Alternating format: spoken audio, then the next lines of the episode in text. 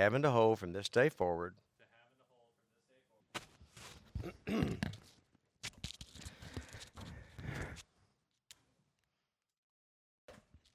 You got me on, Jason?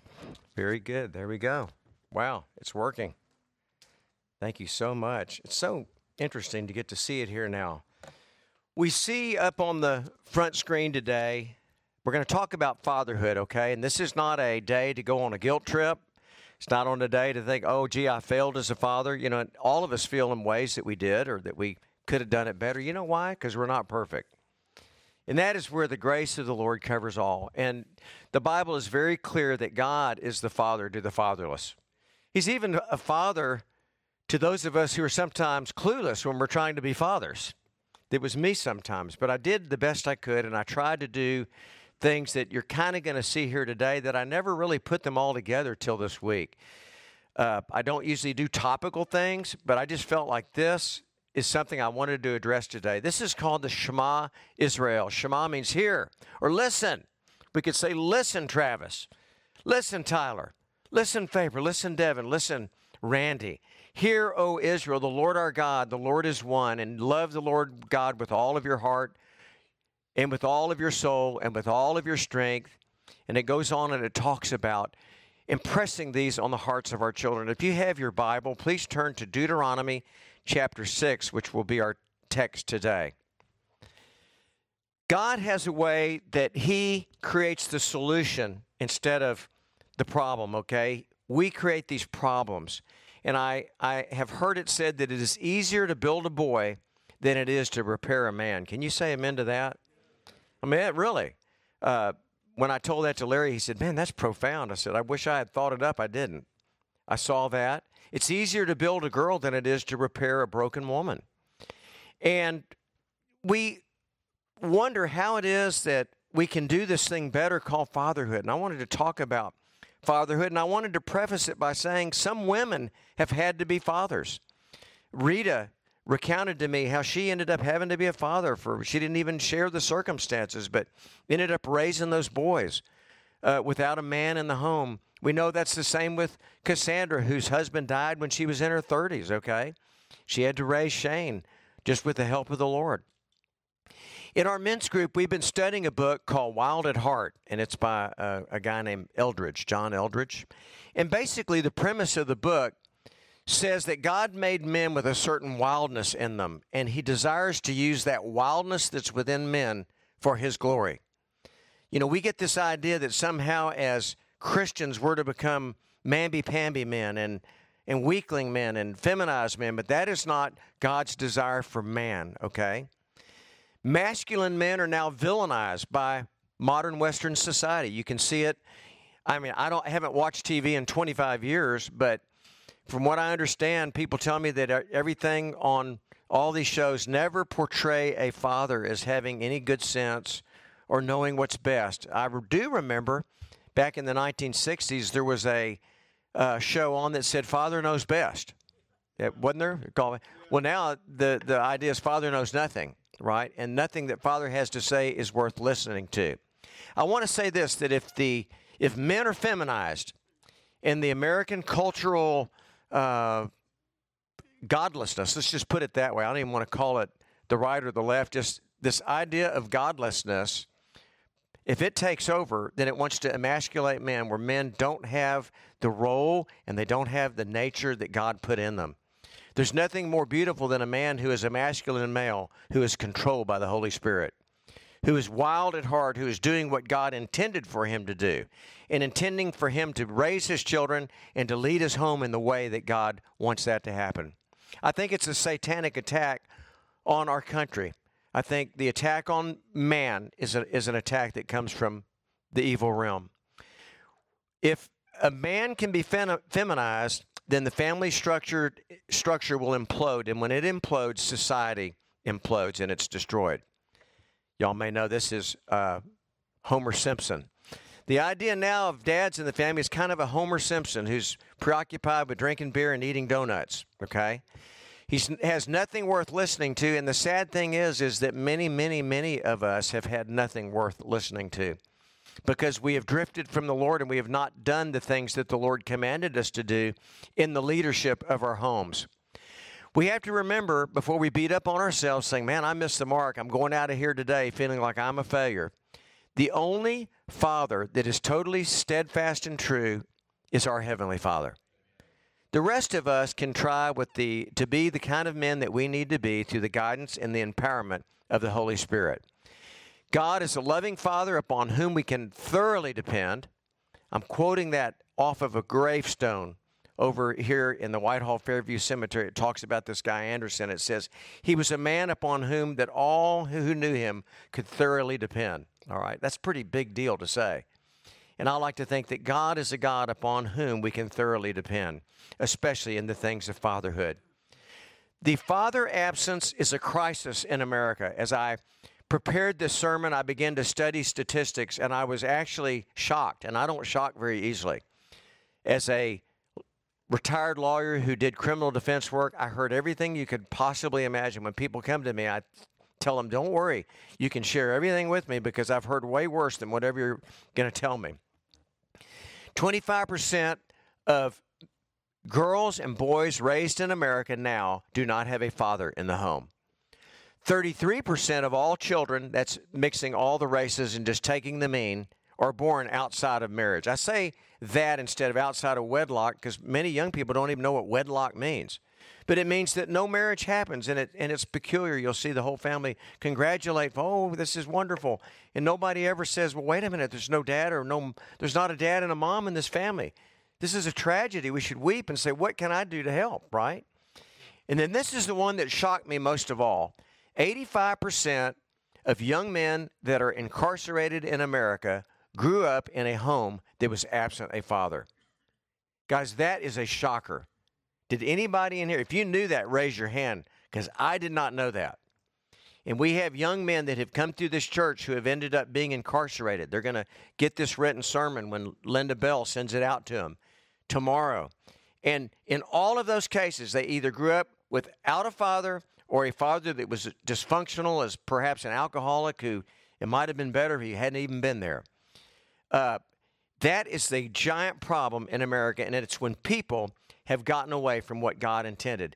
Now, curiously enough, there's not a lot of good examples of great fathers in the Bible. Can y'all think of any? I asked someone the other day, maybe it was you, Larry, and you said, well, how about Job? You know, I don't know anybody in here that wants to be Job. I don't want to be Job, you know. Uh, but it's kind of interesting. We see that, you know, Adam was passive. There he was, and in our book, Wild at Heart, we see that he stood by while Eve was tempted and was Uh, tricked by the serpent. He was a passive person. Uh, Adam didn't step up and do what he should have done. He should have seen the snake and run it off, you know, uh, talk nasty to it and run it off, but he didn't do it. He was passive. We know that he raised in his home Cain, who ended up being a murderer. Cain was raised at Adam's kitchen table. Abraham, who first was Abram, and then God gave him a name, Abraham. So it doesn't mean God hates all these people. I'm just showing you how we don't have great examples. Abraham was a liar. Whenever he got into a tight spot, he just tried to lie his way out of it. Jacob was a schemer. We've, we I don't want to go through it all, but the story of Jacob is astonishing, that anybody so horrible, who was such a trickster, who was always trying to rip people off and scheme and do all these kind of things, that God would end up saying, I am choosing you to bring forth the twelve tribes of Israel, and I'm going to change your name to Israel. And yet he was Jacob. God had a different name for him, Larry, as we study today. David was a disaster. David was a terrible father. He did horrible things. We know about Bathsheba. That was just the tip of the iceberg. And yet God looked down on David, and he said, David is a man after my own heart. It shows that God never gives up on us, even if we're a failure. And believe me, I don't know any dad in here who has done things as bad as, as David did. I don't. So God gave us some comparisons that can, in one way, make us not feel so bad about ourselves, right?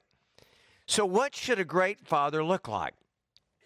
We're going to look in this Deuteronomy chapter six scripture today, and I'm going to pull out of it three directives to the fathers in this room, and I kind of would extend it out and say, fathers, yes, but even parents. So I'm saying, mothers, listen closely. Because if you're the helpmate, then you're there to help the Father bring about these things. There's three things. Number one, oh good, you can see them right through those colors. I did a color scheme this week. Love your God with all of your being. And I'm stressing the your God and with all of your being. That means of all who you are. And we're going to look at that closely. Secondly, learn the truths of His Word and know His commandments personally. It's not knowing just about God, but it's knowing Him personally, in that it's not only knowing about His Word, but it's getting it off the shelf and getting it into your heart. Because it is through the study of God's Word that we learn of the essence of God. That means who He is. We learn of the promises of God. We learn of the character of God. That's how we get to know God.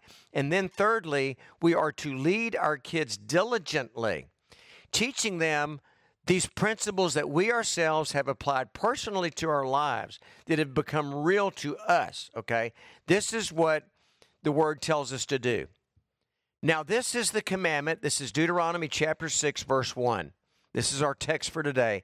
These are the statutes, okay, and judgments. That means this is the, the laws and the rules and the regulations that God's setting forth, which God has commanded to teach you, that you may observe them in the land which you are crossing over to possess. So he's saying, I'm going to send you to a promised land, and it's going to work for you if you follow these rules. Number two, verse two, that you may fear the Lord your God to keep all of His statutes and His commandments, which I command you and your son and your grandson. We see this generational teaching that God wants to happen in our homes.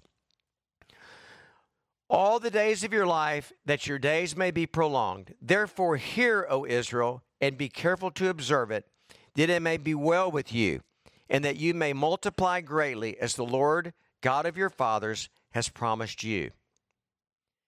What has He promised? A land flowing with milk and honey. Hear, O Israel. This is the Shema. The Lord our God, the Lord is one. And then here we go.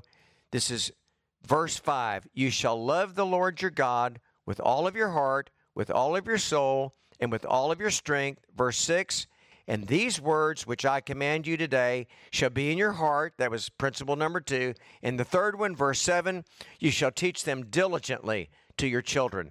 And you shall talk of them when you sit in your house, when you walk by the way, when you lie down. I'm thinking of our own home. When you're up late, late at night, as we did last night and the night before with our children, when you're having snacks together, when you're having coffee together, when you're having, we we we have this coffee machine and we talk about Doppio all the time. It's one of the selections on there. When you're doing those things and sitting down, you're talking of the Lord. And when you rise up, eight, you will bind them as a sign on your hand.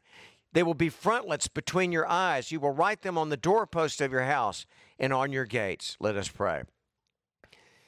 Lord, your word is alive and it's powerful and it's sharper than a two-edged sword. And so, Lord, now let us understand your heart and your being, Lord, as we see what you ask us as fathers to do. Lord, I pray that you would do this in Jesus' name. In these verses one through three, he's telling us the importance of understanding and obeying commandments as they went into the promised land. And he talks about the law and these things that they're to learn. What is the Torah? I asked Wednesday night, is the Torah, if you think the Torah means the Ten Commandments, raise your hand. Okay, I want to catch somebody. Got caught no one. Do you think the Torah is the six hundred thirteen laws that in about three hundred A D a rabbi said, you know, we need to expand that out to six thirteen? No, those are not Torah. Torah in Hebrew means instruction. It is God's instruction. So when we study God's Word, Tim, when we study the story of Adam and Eve, that's instruction. We learn from it. When we study the the story, Daryl, of Abraham leaving Ur of the Chaldees and coming down to a land he didn't know, and only knowing that God would be there when he got there, that is God's instruction. Do y'all see? We've mistranslated that and called it the law, and it confuses it. It's the first five books of the Bible that we learn, as Paul says, we study these things so that we won't fall into similar sins, okay? We don't learn them how to do sacrifices and things, but we learn them for a purpose. They're part of God's law. As Doctor House reminds us, this was the Bible when Jesus was on planet Earth with his disciples, was, was what we call now the Tanakh, which included the Torah. And then we heard that part about generational instruction, that you may fear the Lord your God, to keep all of his statutes and his commandments, which I command you, and you, you and your son and your grandson, all the days of your life. Last Sunday, Alex called me, and he listens to the podcast every Monday, so he'll hear this tomorrow. And he said, Dad, tell me about when your granddad came to Jesus. Tell me about when granddad came to Jesus. Tell me again about when you came to faith in Christ. And it was wonderful because I got to share with him how the faith of my grandfather, really actually it was the faith of my dad that kind of went up to my granddad. And I've told the story sometimes that that Doug's daddy and my daddy were brothers, and they went, a little neighbor invited them to go to vacation Bible school together. They lived in West University Place down in Houston. And their parents, the granddad was a, a nominal Catholic. Okay, he was an Irish coal miner from Pennsylvania, grew up in Catholicism and just became a nothing when he left home. My grandmother was from Joplin, Missouri, Tim, and she was a good Presbyterian that got away from home and never had any interest in anything spiritual. And these two boys were invited, Sam, by a neighbor who took them to vacation Bible school, who told them about the fact that they were sinners and needed to be saved. They accepted the Lord and went home and told their parents, who were so convicted by Roswald and Faber's testimony, that they came to church with them and they accepted the Lord. And all on one day, they were all baptized. Isn't that a cool thing? So I got to tell Alex, Alex, this is a legacy of our family. This is a legacy of how you now will pass that on to Freya and on to any son that you might have. And God says, teach it to your sons. Teach it to your grandsons. And I'm saying that to us as fathers that maybe didn't quite get it right with our own kids. But you know what? We got a second shot at the apple with our grandkids, to raise them in the instruction of the Lord, to tell them the Bible stories. I think I heard you in the other room telling a Bible, singing a something to about Jesus to Freya yesterday. I don't remember. You were, but it just comes. She was so exhausted, but it comes out of us. It's our chance, guys, that are older, to have this and do this again. Verses four and five are just the Shema Israel. This is kind of a cool graphic, so I just wanted to show it. But I want to show it to you there in the Hebrew. You can read it right to left. I'm starting up there. It says Shema Israel, and it says Yahweh, Eloheinu Yahweh Echad. The Jews say Shema Israel, Adonai Eloheinu, Adonai Echad. And what that means is, hear, oh, that part says, hear Israel, the Lord our God, the Lord is one. And then it goes on with that part that Jesus quotes to the lawyer when he asks him, what's the greatest commandment? So what this is saying, or what this has done, this is the holiest statement in Judaism. And Orthodox religious Jews say this when they get up, and they say this when they go to bed. It's kind of reminded me of Scott telling us about the priest that told you to look under the bed for your shoes first thing in the morning because you'll get down on your knees. Wouldn't that be great this week if each of us could just tomorrow morning have the first thing where we slip down on our knees by our bed? Problem is, some of us couldn't get up with our crowd, but maybe in your mind slip down. Don't do it, Linda. I saw, I saw her hitting Don on the shoulder there. But maybe an attitude of, maybe the first thing is before we ever get off that pillow saying, Lord, I love you. I want to love you today with all my heart. Lord, I want to just do what you want me to do. Guide every step that I do today, Lord. I love you. In Jesus' name. And then before you go to bed, say, Lord, I thank you that you guided every step that I took today. Lord, I thank you that I'm worn out. Lord, I thank you that I can go to sleep now and I can rest. Lord, bless my sleep in Jesus' name.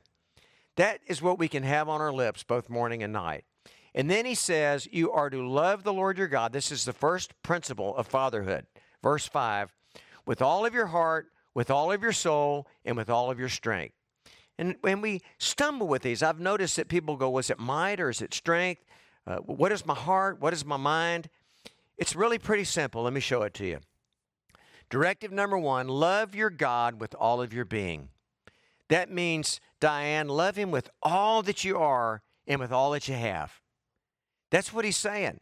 The Hebrew word for lo- uh, love there is lev, or heart, I mean, lev. It almost sounds like love. And what that means in Hebrew is both your intellect and your emotions, okay? It's it's the, the mind and the heart are the same thing. So there's not a big distinction here. But I like to think of this lev as really uh, loving him with the intellect and with your mind. In other words, everything that's rational and logical, you love him with that. And then secondly, you love him with your nefesh. This is the living inner part that we have translated as your soul. It's your life, it's yourself, it's your person, it's your passions, it's your appetites, it's your desires. I think of it as kind of what our soul is. It's the part of us that's our personality. And God's saying, love me with all of your mind, that logical part. Then love me with all of your fears and your worries. And love me, lay that all before me. Just give it all to me. And thirdly, we translate incorrectly because we have no way to say this. Love me with your strength. And the word in Hebrew there is meod. Meod just merely means very. So God is saying, love me with all of your mind, Devin. Love me with, love me with all of your passion, and then love me with your very. That's kind of strange, isn't it? We've talked for two days about what that means. Meod is the, it's an adverb, it's not a noun. It's what you say before tov. Meod tov means very good, okay? In Hebrew. So what is it that God's saying? He's just loved me completely with all of your completeness. That's the kind of first requirement really to be the kind of father that I need to be or that you need to be, Travis, to just fall in love with God totally. Yeah, I know you got to go to work, but you know, where all of the things of God surround your heart and your mind and your feet and you're walking, and that's what we're going to get into with this hand business and this forehead business and this doorpost and the pathway and all that. Verse six, directive number two, learn the truth personally. I've already said it, and I'm going to repeat it now. And these words which I command you today shall be in your heart. They have to be in your heart, and they have to be in your mind. If you don't have them in you, then you can't share them, right? If I didn't begin to take God's word and try to apply it and understand it, Daryl, to where I knew what it was saying to me, I couldn't then look at Faber when he was struggling with certain things and say, Faber, God has this one, give it to him. I could say that because I had experienced it, okay? It's a kind of experiential understanding of the truth, and we get that through the Word of God. We learn the truth from His Word. We must know the truth. Jesus said, I am the way, the truth, and the life. No man cometh to the Father but by me. So the first step is knowing Jesus. Then you know truth. You can pass on truth. In John seventeen seventeen, Jesus said, your word is truth. We discount, that means we make unimportant the importance of knowing God's word, y'all. We really do. We talk about the Bible, but we leave the Bible on the, on the table. It gathers dust. And we don't realize how precious it is, that every day we ought to get something from our Bible. Don't let a day go by that you don't have a hunger for God's Word. One of you all in here told me, he said, you know, I first had to kind of make myself read the Bible, and now I pick up my Bible first thing in the morning. It's what I want to do, and I look up, and so much time's gone by, I can't even believe it, because it's the desire that's in me as a new creation. Follow that desire, okay? Psalm one nineteen, verses ten and eleven are some of my favorites. With my whole heart, Lord, I have sought you. Are you seeking God with your whole heart? Oh, let me not wander from your commandments. Your word I have hidden in my heart, that I might not sin against you. When we put God's word in our hearts, Noah, what happens, it is like an operating system that gets downloaded into your brain. Hebrews four twelve. The writer of Hebrews says the Word of God is alive. It's powerful. It's sharper than a two-edged sword. It pierces down between your soul and the spirits, as close as that little piece between your joints and your marrow, wherever that is. And then it says it is a discerner or a critic of the thoughts and intents of the heart. When you have God's Word in you, it becomes the check on you. It's running in the background as your operating system, okay? It's running there, urging you to do the things that you should do, convicting you of the things that you shouldn't be doing. It's in there, right? That's God's word is within you. Verse seven, directive number three, you shall teach them diligently. Diligently means intentionally. Diligently means it's hard work. Most of us don't teach our kids because it's hard work. It's just easier to go cut that thing with the chainsaw myself instead of having my kid cut his arm off, right? But that's not how they learn. He says, you teach them diligently to your children. Talk of them when you sit down in your house, at the kitchen table, or when you walk by the way, when you lie down, when you rise up. I'm thrilled that my kids come home. They want to talk to us about the deep spiritual things of God. And it's interesting that he says, you shall do this. It is not the youth pastor who's going to communicate to your children spiritual truth. He might do some, but not what they need. It is not summer camp that's going to give them everything they need. Heather, even though you're going and you're giving your time, it's not Mister Brinkley, the Sunday school teacher. Years ago, Faber had kind of a learning difficulty. I don't even want to call it a disability. He would read, and it wouldn't go into his brain. He didn't. He would read it and go, Dad, I don't know what I've read. I did that kind of too. Has anybody in here had that when they were growing up?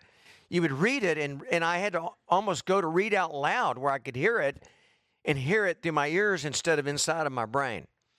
And I was so frustrated every night. Faber, uh, Faber would sit down. Sandy and I read him everything he learned till he was in eighth grade.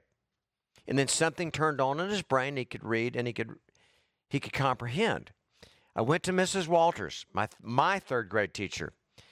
She was teaching Faber. And I said, Missus Walters, I said, it's taking me three hours a night to get Faber through this work. It's killing me. Uh, I don't know what to do. And she looked at me and she goes, well, what do you think your job is? Boy, I said, yes, Missus Walters, I'll go home and read to him. uh, what she was telling me was, you need to get your priorities straight. I wanted to get home and kick my feet up and relax because I had had a hard day. You know what? That wasn't my first job at Driller Supply. My first job was there at night reading to my son Faber so that he could end up going to A and M, getting a degree in chemistry and getting a master's degree in software engineering. You know, and when he was little, they said, I even was told by one doctor he would probably have to be institutionalized. Isn't that crazy? When we listen to the world instead of listen to what God tells us to do, to be diligent. It's inter- This is a little interesting uh, Mishnah I want to give you here, a little teaching inside of the teaching. The word parents in Hebrew is horim. You go, okay, that's interesting, horim. It's built from a Hebrew root word that shares the same root word with more, that means teacher. I'm sure you know this, Doctor House, so, but bear with me. It's interesting because both of these come from the Hebrew word to shoot or to cast. That's yirah. See it? Where it says cast or shoot. It's a, and it's so interesting. Yirah also means to be shot and then to be received. It's a very graphic example of what happens when you become a parent, okay? And that is why, and it's interesting because that word moreh is teacher and the word uh, horim is parent. God intends for parents to be the number one teachers of children. Not the state. I've told people when you see the state taking your kids' brains, get them away from the state.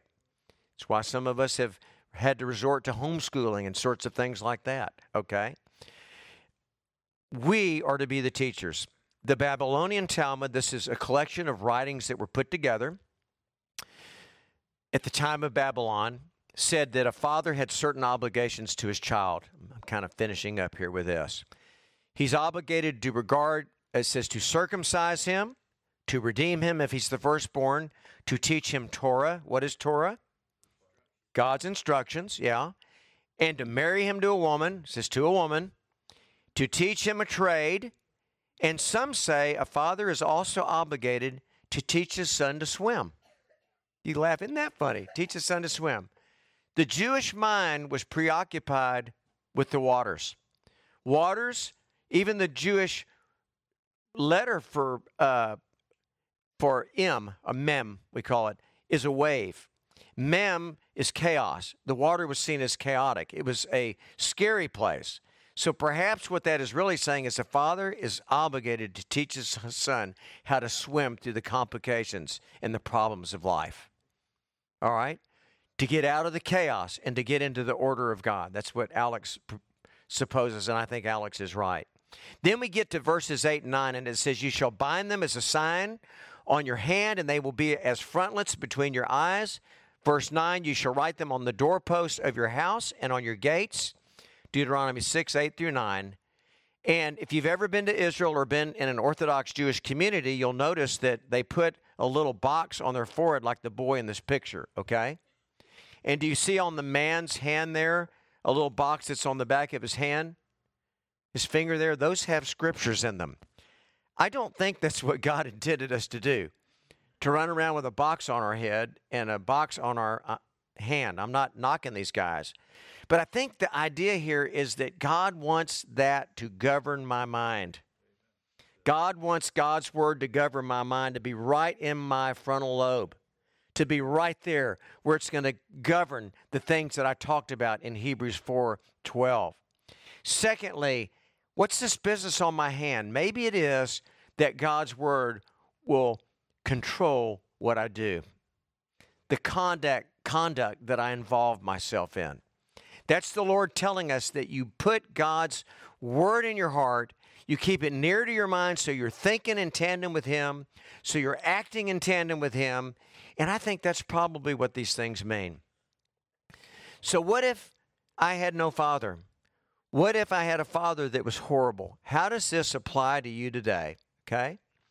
The way it applies to you today is because God tells us in His Word that He is the Father of the fatherless and a protector of widows. That is who God is in His holy habitation. We might have messed up. We might have not got things perfect. We might have had a dad that we never even knew, okay? But I'm here today to tell you that the Word of God says that He can be a father to the fatherless. For my father and my mother have forsaken me, Psalm twenty-seven ten, but the Lord will take me in. We may be forsaken by father and mother, but it's God who is an everlasting Father who loves us and cares for us. And then Isaiah nine six, I just put that in because it says everlasting Father, Prince of Peace. With that, the idea is that this fatherhood goes on and on and on, and it's forever. And then I kind of like this, and I sort of wanted to end with this today. There's a little verse in James that we don't hear much. It's James one seventeen, that every good gift, that means anything good, okay? And every perfect gift, it comes from God, all right? And it comes down from the Father of lights, with whom is no shadow of turning. What does shadow of turning mean? It means His love never changes. His love is not fickle. It doesn't look this way one minute and then rock back that way. It's steadfast. The love of the Lord is steadfast, okay? And it doesn't ever change. So today, I just want to say that if you are still fathering, and I'm looking at Sam, Sam, you got a guideline now, man, to stick up in your house. You can say these three rules. I'm a man who's wild at heart, Heather. Heather, don't try to control me. Just pray for me. All right. You wouldn't be crazy enough to try to control this guy. He, he's got an incredible wild heart. I love this man. He called me years ago, and I told him, I, I said, I remember where I was the moment you called me. I was standing in a dealership over in the Woodlands, and I got this call from Sam, little Sam Robinson, who went to school with my kids, and he was saying, Faber, tell me about when you did mission work down in Central America. There was a hunger in Sam's soul to be doing that thing that God called him to do. And God brought him a helpmate who helps him in that with the farming principles that he teaches and he does. And so, Lord, the first thing is, Sam, you said, God, I want to love you with all my heart. He and Heather met. I'm sorry if I'm speaking out of turn here. And he said, Heather, our relationship can't go any further because you don't know the Lord like I do. She's shaking her head. Yeah, is it okay if I talk about this? And she said, I'm in. If I want this man who I see God reflected in, then I'm going to come to Jesus. I don't know if that's kind of how it worked in your mind, but it got you thinking anyway. And there you were. Then Sam had this helpmate. And so, Sam, you love the Lord with all your heart. You guys are intent on knowing His Word personally, okay? And you're diligent about teaching. Are your kids rowdy and ruckus and run up and down the halls? Yeah, they do. But you know what? That's because they're wild at heart. It's going to take a while for you just to learn how to steer them and direct them, how to shoot them in the right direction, moire, teaching. That's how you parent. You teach, and even kids are talked in the Old Testament like arrows, arrows in a man's quiver. I mean, y'all can go look that up. It's in there. I don't know where that is. And so our job as dads, guys, is to shoot them down the right path. Sometimes you got to grab them by the neck and shoot them in the other direction, right? part of what it is. I had to do that, and I, I continue to do that. Oh, what a joy it is when we can just do what God's Word tells us to do. So I want to encourage you, don't be all beat up on yourself if your kid's all screwed up and a big mess and you wonder, how did I do this? You know, kids also have a free will, and they choose. They can be raised in the best family. Uh, Devin has ministered to this young lady and tried to help her many years, who's a drug addict and all this. She was raised in the home with a pastor who was her father. And she now is a homeless woman, I guess, out there walking the streets in Oklahoma. So that is a personal choice that people make. So don't beat up on yourself if you shared the Lord with your kids and they didn't take. Sometimes they don't. But at least you can know that you did your part. Amen? And if you didn't do it with your own kids, then let's do it with nephews or do it with grandkids. And uh, realize that our game is not up. We are in the fourth quarter. We're not in the sundown of our lives. We're in the quarter. So what did I always say about the coach? He always messes up when he plays the last quarter safe. Let's don't do it safe. Let's do it wild at heart, depending on the Holy Spirit, guys, to show us and keep us and direct us in how we become the leaders that we are to be in our homes. Amen. Lord, thank you for your word. I thank you for this word that comes to us from Deuteronomy six. Lord, uh, just thank you for what you've shown us this morning, and I pray that we would now take it, inwardly digest it, Lord, and we would be an influence on young people around us, whether they are our biological children or, Lord, whether they're children that are just in our uh, sphere of influence. Help us and guide us, we pray, and I pray, Lord, that no one would leave this today. place today feeling guilty or upset or defeated, because we know that in you there is no condemnation in Christ Jesus. So, Lord, I thank you for that, and I thank you for your ability to redeem even when we don't get things right. And I pray this in Jesus' name. Amen. Amen. We're going to sing Good, Good